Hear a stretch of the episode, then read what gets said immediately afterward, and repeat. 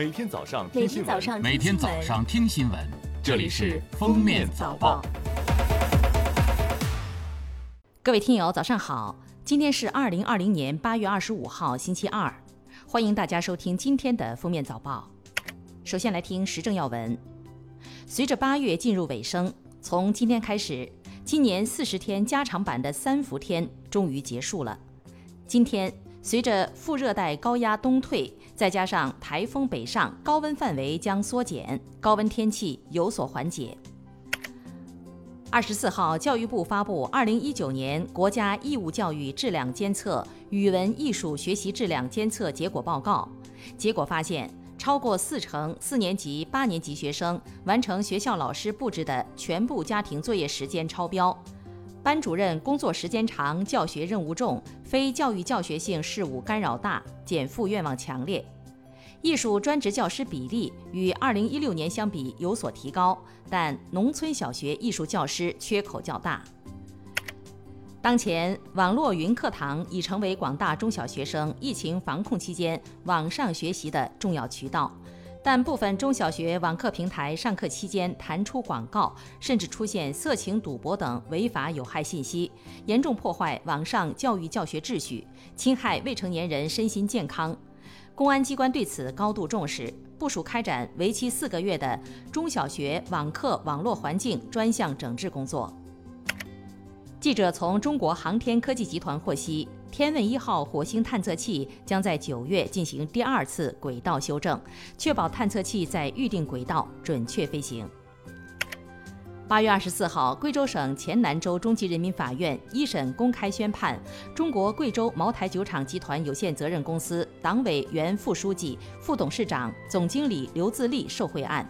对被告人刘自立以受贿罪判处有期徒刑十一年六个月，并处罚金人民币一百万元；对刘自立受贿所得财物折合人民币一千八百五十四万七千七百六十二元及其孳息，依法予以追缴，上缴国库。下面是今日热点事件。据哈尔滨市公安局微信公众号消息，在政法队伍教育整顿工作中，哈尔滨市公安局坚持刀刃向内、严字当头，坚决清除队伍中的害群之马，从严查处了十九名违纪违法公安民警。十九人中，有人充当黑恶势力的保护伞，有人涉嫌组织卖淫、开设赌场等。二十四号，厦门国际银行北京分行发声明回应新员工不和领导敬酒被打耳光一事。声明称，员工杨某反映的中关村支行营业部某领导及该支行个别员工在私下非公款聚餐中，确系存在因酒后失态而对杨某作出言语及行为失当等举动。上述行为确实对其本人造成了影响和伤害，对此我们深表歉意。第一时间对相关责任人进行停职，接受调查处罚；对该领导董某给予严重警告处分，扣罚两个季度绩效工资；对支行负责人罗某给予警告处分，扣罚一个季度绩效工资。近日，昆明机场一男子因其随身携带的行李箱超规，不愿办理托运手续，坚持要将行李箱带上飞机，两次强行闯入登机口。现场工作人员还被男子推倒在地，导致该登机口关闭五分钟，多名旅客无法正常登机。目前，男子已被行政拘留五日。近日，宁夏同心县一名男孩不慎失足落入东干渠中，十五岁少年杨青见状，立刻跳入水中救人，最终落水者抓住了岸上同伴扔过来的木棒，被拉出水面。而杨青由于精疲力尽，被湍急的水流冲走，不幸溺亡。目前，村委已为其申报见义勇为。最后来听国际要闻。当地时间二十四号下午，日本首相安倍晋三在首相官邸接受记者采访，并就自己再次进医院一事作出回应。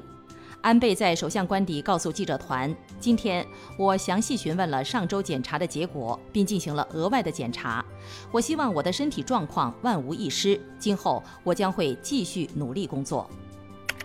当地时间二十三号，美国总统特朗普宣布治疗新冠重大突破，紧急授权使用血浆疗法治疗新冠病毒肺炎。美国食品药品监督管理局称，到目前为止，美国已有超六万人接受恢复期血浆治疗。报道称，特朗普一直在寻求宣布抗议上的新进展。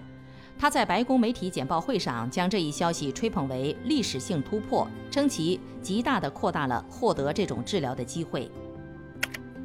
美国新冠肺炎疫情尚未被完全控制，沙门氏菌疫情又在九个州再次爆发，已导致至少六十八人身体不适。据悉，此次沙门氏菌疫情的罪魁祸首似乎是桃子。